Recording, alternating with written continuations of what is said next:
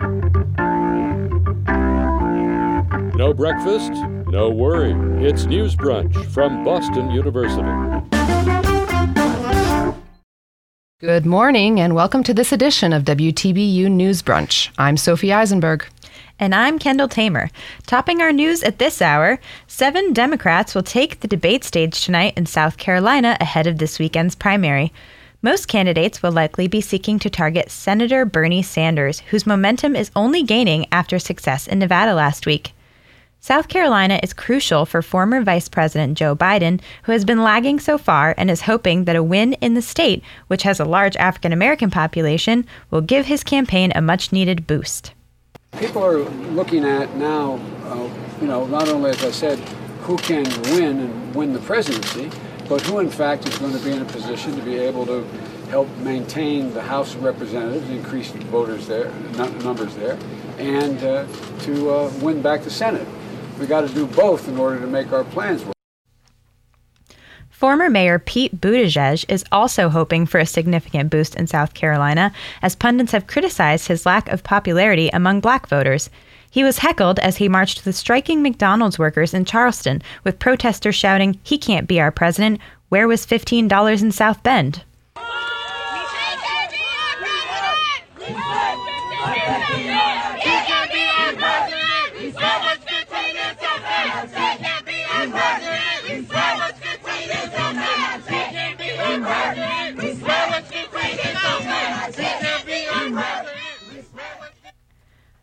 South Carolina marks the beginning of a rapid acceleration in the race, as Super Tuesday next week will bring 14 states nominations. That's right. Super Tuesday is a week from today, and voters in 14 states go to the polls. About a third of the Democratic delegates are up for grabs. But early voting has already started in Massachusetts, and WTBU reporter Ina Joseph is just back from City Hall where Bostonians are casting their votes. Hi, Ina. What's the turnout like? Good morning, Sophie. It was only on the quieter side this morning at City Hall, but based on the incredible turnout yesterday when early voting kicked off, it's bound to get a busier, a bit busier this afternoon. And what did you hear from the voters? Well, it seems like Boston voters are all over the Democratic spectrum. Here's a sample of three voters I spoke to this morning.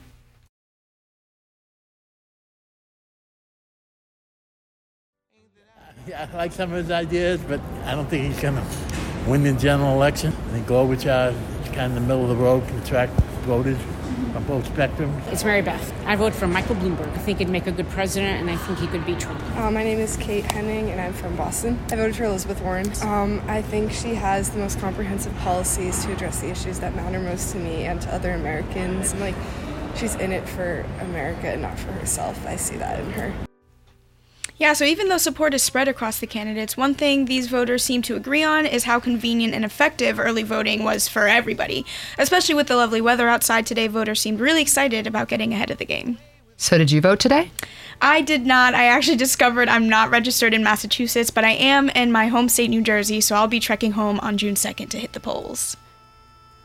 Um, thanks, Ina. Thanks. Billionaire candidate Michael Bloomberg is redefining the rules of social media use in a presidential campaign. On Friday, Twitter suspended 70 accounts that were spamming pro Bloomberg content across the platform, which a Twitter spokesperson said was, quote, violating our rules against platform manipulation and spam. This was part of Bloomberg's strategy to hire hundreds of so called organizers who would spend up to 30 hours a week recruiting friends and family to post supportive posts. Tonight's South Carolina debate will see whether Bloomberg can improve his public appearance to match his online spending. Tonight. Tonight's debate will likely see Medicare for All back on stage. WTBU commentator Catherine Swindle says Americans have a lot to learn from the United Kingdom. As the Democratic primaries continue, tensions rise higher than ever in the clash over Medicare for All. In last week's Nevada debate, Warren savaged Buttigieg's idea for a public option, calling it a PowerPoint, not a plan. She assailed Klobuchar's policy as just a post-it note that says, insert plan here. Healthcare and who pays for it is a vitally important issue, and voters need to see it hashed out as they decide which candidate to pick as the nominee. But as someone who comes from the UK, a place with universal healthcare, it frustrates me to see them quibbling over numbers and premiums and insurance plans. I would love to see Warren or Sanders try to articulate how it is so much more than a policy point. It's an entire societal ideology. You've surely heard the saying, we're born alone and we die alone. Well, that doesn't have to be true. An all encompassing healthcare service, free at the point of use, is the clearest symbol of a society that protects you no matter what, cradle to grave. It says, You will be born into a world that wants you to thrive, that will pick you up when things are at their hardest, and will treat you with dignity and care at the end. The UK's National Health Service isn't perfect, far from it. It's grappling with underfunding and staff shortages and how to integrate with community services. But when it was set up in 1948 by Aneurin Bevan as part of Britain's post Second World War Labour government, it had a key principle that I think remains crucial to this day that it was not just a safety net for the poor, but would universalise the best care. From the day you are born, no matter who you are, the state is saying, you deserve the best we have to offer. The cost may be high, but that is far outweighed by not having to worry about bankruptcy if you get sick. The state provides for the mental well being that comes with knowing that if the worst happens, you will be cared for. And they trust you will provide for society in return with your knowledge, your labour, yes, your taxes, and your kindness. For WTBU News, I'm Catherine Swindles, and that's my opinion. Harvey Weinstein is in a prison hospital this morning after being convicted of rape yesterday. Weinstein was found guilty of criminal sexual acts in the first degree related to one accuser, Miriam Haley, and rape in the third degree related to Jessica Mann. After Weinstein was taken into custody, he was supposed to be taken to Rikers Island Infirmary Unit. However, his ambulance was rerouted to Bellevue Hospital due to issues with his blood pressure. The Weinstein trial and the Me Too movement surrounding it may mark a significant shift in how juries look at rape charges. This morning, I spoke with Gina Scaramella, executive director of the Boston Area Rape Crisis Center, about how she felt about the verdict. I think we feel probably similar to most folks who are supporting survivors and feeling glad for the um, guilty verdict, that that is a real testament toward um, justice, um, but also not great about the um, counts that were not found, where he was not found guilty. Scaramella also said that she feels the trial and its public attention will hopefully change the way these kinds of trials are approached and decided. You know, I think it's probably much too soon to say that um, we're going to see a major difference in how cases get prosecuted, which cases get selected for prosecution, and how they get handled. Um, but obviously such a high profile case, I'm sure will be well studied and we definitely support prosecutors' offices and police having the resources that they need to be able to um, work on cases that are more complex. That was Gina Scaramella from Boston Area Rape Crisis Center. We'll be right back with more from the WTBU News Brunch. Stay with us.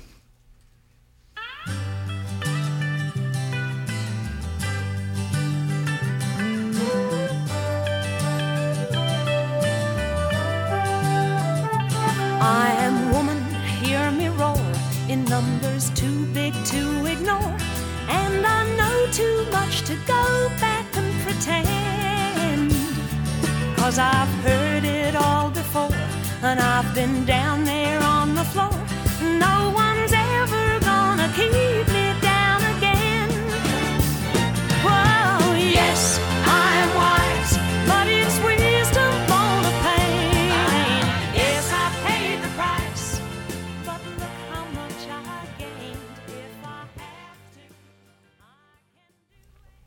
Stocks opened slightly higher today on Wall Street after fears about the coronavirus led the market to plummet over a thousand points yesterday, but they soon dropped another 300 points. Markets in Europe and Japan are not faring much better. Meanwhile, Defense Secretary Mark Esper held a joint news conference last night with his South Korean counterpart, announcing changes to the country's joint military training exercises. General Abrams and General Park are looking at scaling back the command post training due to concerns about the coronavirus. Despite widespread concern about the virus, the World Health Organization's chief has so far declined to declare a global health emergency a pandemic and is urging countries not to close their borders. Using the word pandemic now does not fit the facts, but it may certainly cause fear. The White House has sent lawmakers an urgent $2.5 billion plan to contain the virus. But Speaker of the House Nancy Pelosi says it is not enough. Pelosi was critical of the president's proposal to cut $1 billion out of the Centers for Disease Control's budget. Back here in Boston, Chinese students at BU are trying to get on with the semester, but it's not always easy. Uh, for the first week of school, I wore masks to school, but then like, uh, like people gave me looks, so so I stopped. that that's a Chinese student from China right near Hong Kong. She feels pretty sure that anyone who is Asian and wearing a mask would likely have gotten the same looks. It's annoying to have to go around explaining that she's not sick, but she says she also understands where people are coming from. If I'm in China, say, and I saw people wearing masks, I would also try to like not stay too close because, well, it's a very uh, special time. Mainly, she's concerned for her parents who are stuck at home with no masks, staying up until 3 in the morning in order to be able to order food. They don't dare leave the house to go to the supermarket themselves. If you are in the public and not wearing masks, like the police will literally take you away. Former Egyptian leader Hosni Mubarak is dead. The former autocratic president led the nation to peace for nearly 30 years before being ousted in 2011 during an Arab Spring uprising. State TV said Mubarak died Tuesday at a Cairo hospital. He was admitted for an unspecified surgery. He died of complications, but no other details have been released. He was 91 years old. President Trump is on a pageantry filled tour of India, including visits to the Taj Mahal and Gandhi's home. Yesterday, he announced a major arms sale between the two countries in front of a crowded cricket stadium. I am pleased to announce that tomorrow our representatives will sign deals to sell over $3 billion in the absolute finest state of the art military helicopters and other equipment to the Indian Armed Forces. Trump's main goal for the trip was to reach a trade agreement for the two countries, but that deal has so far failed to materialize. I am optimistic that working together, the Prime Minister and I can reach a fantastic deal that's good and even great for both of our countries. Over in New Delhi, protests continued against India's new citizenship law, which uses religion as a criterion to provide preferential treatment to non Muslims. We'll be right back. Stay with us for more of the WTBU News Brunch.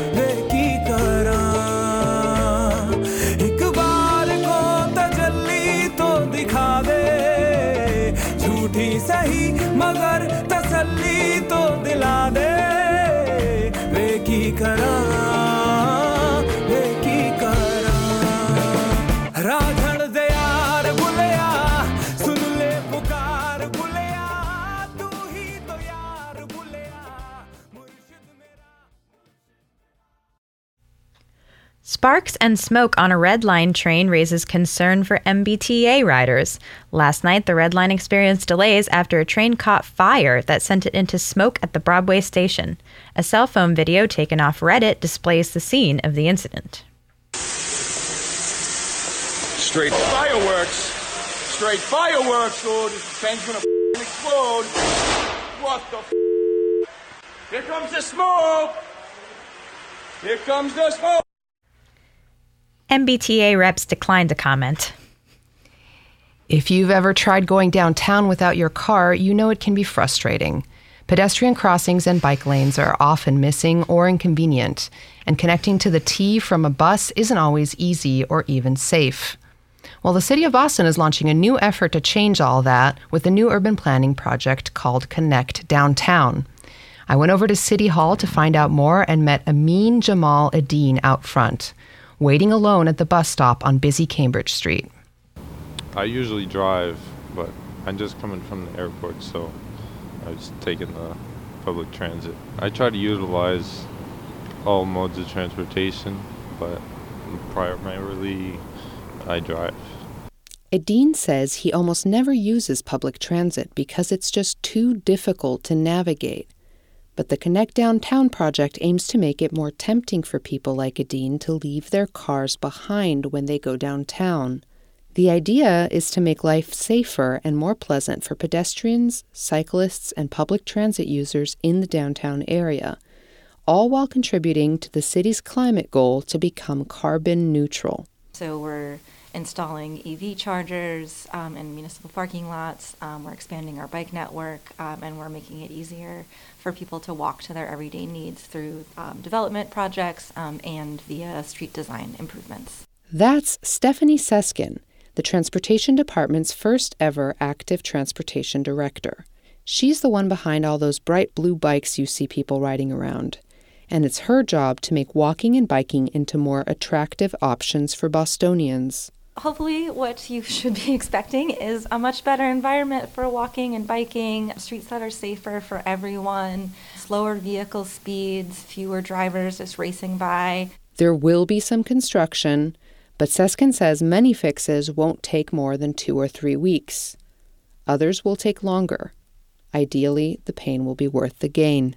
Some plans are already in the works for improving bike lanes and pedestrian street crossings around the public garden and Boston Common, but Seskin says the project is still in the early stages. That's partly because Seskin and her colleagues want to use suggestions and feedback from residents to shape many of their designs.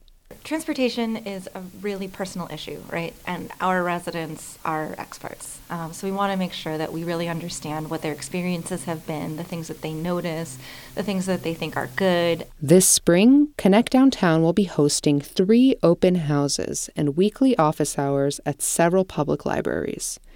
The next office hours will be held from 12 to 8 p.m. this Thursday at West End Library. Anyone with questions, suggestions, or opinions is welcome. And now on to Frank Hernandez with our environmental news. Thanks, Sophie. The students of the University of Pittsburgh are entering their fifth day of protest, calling for the university to divest from fossil fuels. WTBU's Hannah Harn spoke to a core organizer of the Fossil Free Pitt Coalition, and she's here with an update. Hannah? Thanks, Frank. The Fossil Free Pitt Coalition first presented its demands for divestment to the University of Pittsburgh's Board of Trustees in September of 2019. Now they're entering their fifth day of a sit in at the university's Cathedral of Learning.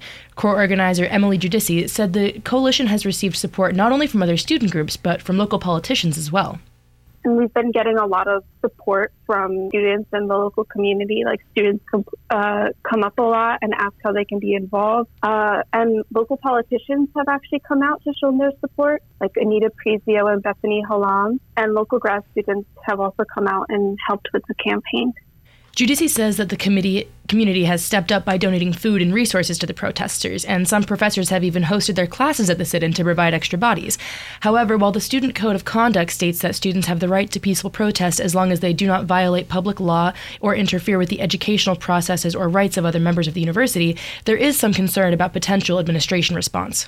We have a lot of support, as I said, from the community and from other groups, so I know that we can keep going strong um, in our sit-in, but we're not sure if admin is going to take uh, stronger repercussions against us as students using the code of conduct and saying that uh, we're not abiding by it by having this sit in.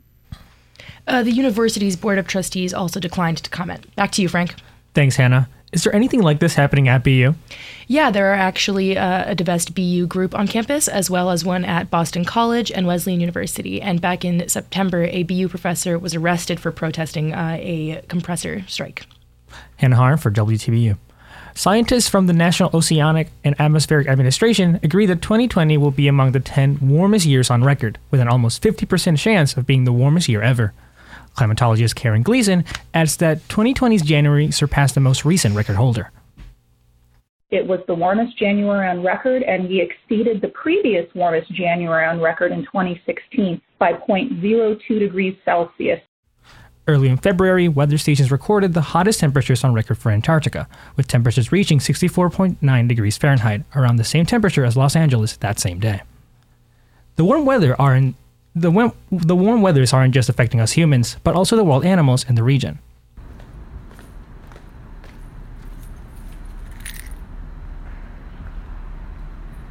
A typical New England night. The whoosh of cars passing by, the buzzing of light posts on, and the careful howling of the cold wind blowing. These are the traditional sounds of New England suburbia. However, wildlife officials warn of a potentially new sound being heard a bit earlier than usual the growl of a bear. The warm weather and minimal snowfall is making the black bears from New England states like Vermont, New Hampshire, and Massachusetts incredibly active this year. Despite what many might consider common knowledge, bears aren't exactly true hibernators. Bears will get up and search for food, and if they find a good amount of it, they'll stay up. See, it's not the cold that makes bears hibernate, but the lack of food in winter. Mass Wildlife Chief of Information Marion Larson says if it was colder and snowier, the bears would go back to sleep. Food is the major reason that they're out there. If there isn't food, if it's covered by snow, for instance, that kind of triggers them to go into sleep. So, are these warm winters a recurring thing or just bad luck this year? Andrew Timmins, Black Bear Project leader for New Hampshire Fish and Game, says that it's a bit of both. You know, last year we had a pretty late spring, but I can I can recall some some year or two prior to that things melting pretty early. So hard to say, but I mean I certainly think there's a trend that our winters are getting shorter and getting milder, and I, I yeah, you know, who knows exactly what's going on, but certainly seeing it more often for sure. So, what can people like you and me do? Well, the best thing to do is to be proactive and protect ourselves and our property. Wildlife officials recommend taking down open food sources like bird feeders and putting the garbage out the morning of pickup, not the night before. Do these things, and you're sure to avoid a grisly mistake. Thanks, Frank. That was WTBU environmental reporter Frank Hernandez. We'll be right back.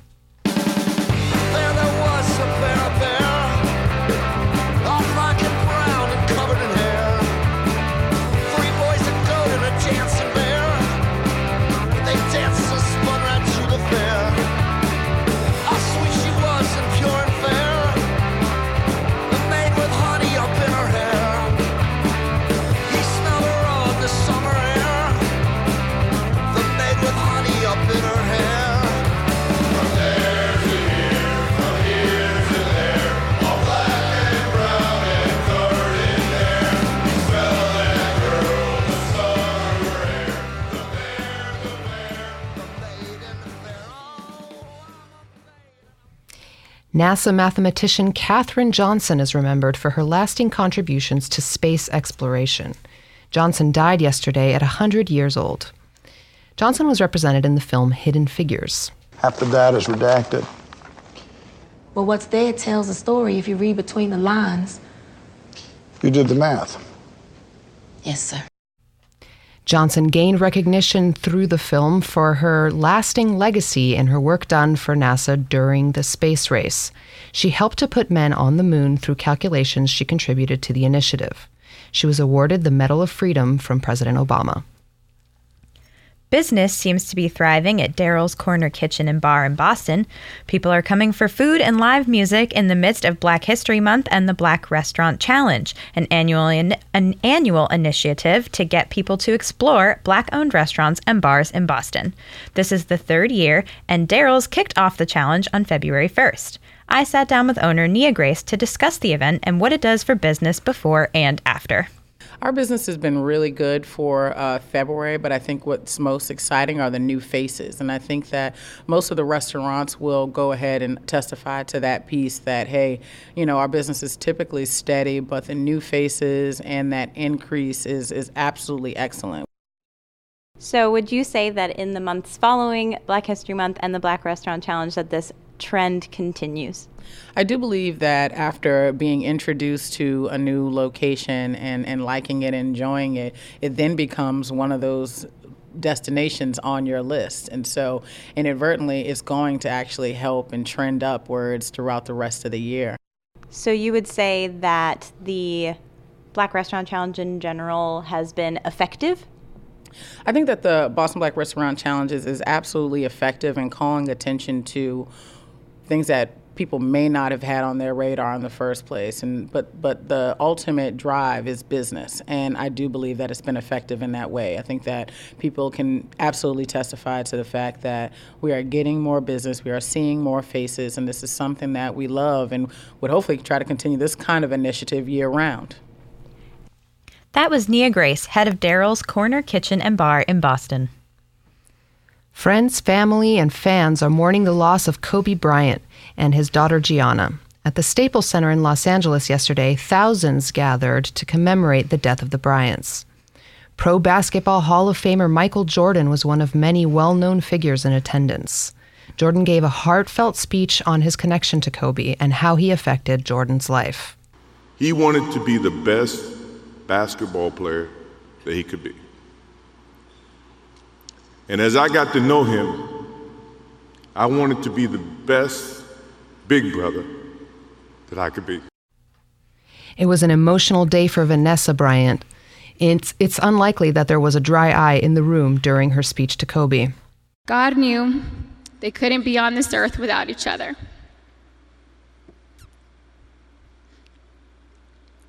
He had to bring them home to heaven together.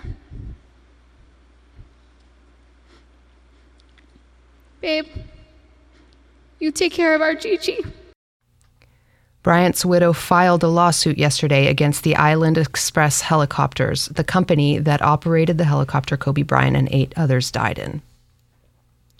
Today, the Boston Red Sox continue their spring training in Florida with a game against the Baltimore Orioles. But after trading valuable players this winter, fans are skeptical but hopeful for what's to come this season. WTBU reporter Emily Wilson caught up with fans to see what they think is ahead for the Red Sox.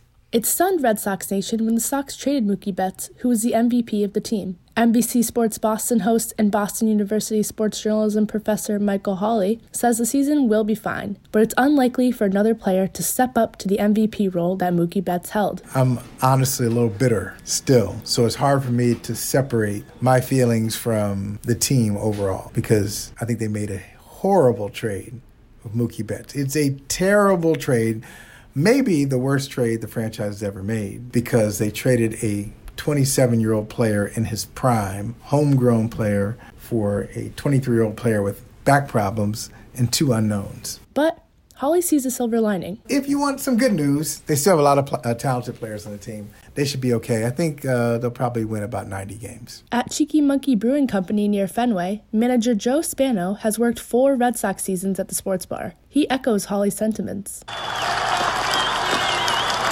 The Red Sox can expect to be really bad. Um, they pretty much gave away a franchise, one in a lifetime player, and replace him with a subpar player who has a pretty bad history during his uh, AAA days. While Spano explained the Mookie trade will hurt the team, he is still cautiously optimistic that the team will do okay. As a Red Sox fan, it's a new season, it's a new start at life, a new start at the season. Everyone's always hopeful. Um, we got a lot of younger players that are coming up, like Bobby Dalbec and um, Rafael Devers, who had an amazing year last year. So I always try to stay optimistic, but if I was a betting man, I wouldn't. I would probably bet on them not making the playoffs. But either way, we're a loyal fan base, and we're just excited for the season to start. Red Sox opening day is on March 26th at the Toronto Blue Jays, and their home opener is on April 2nd against the Chicago White Sox. For WTBU in Boston, I'm Emily Wilson. Finally, today, fans of the film 2001 A Space Odyssey know HAL, the artificial intelligence construct that runs the spaceship. Well, now HAL has a new claim to fame. You probably know that many antibiotics are ineffective because more strains of bacteria have become resistant to the older drugs. But now, scientists at MIT have created an antibiotic using artificial intelligence that is more powerful than anything else out there, and they're calling it Halicin, after our friend Hal.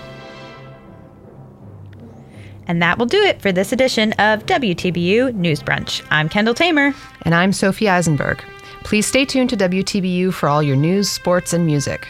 We leave you now with more of 2001 A Space Odyssey.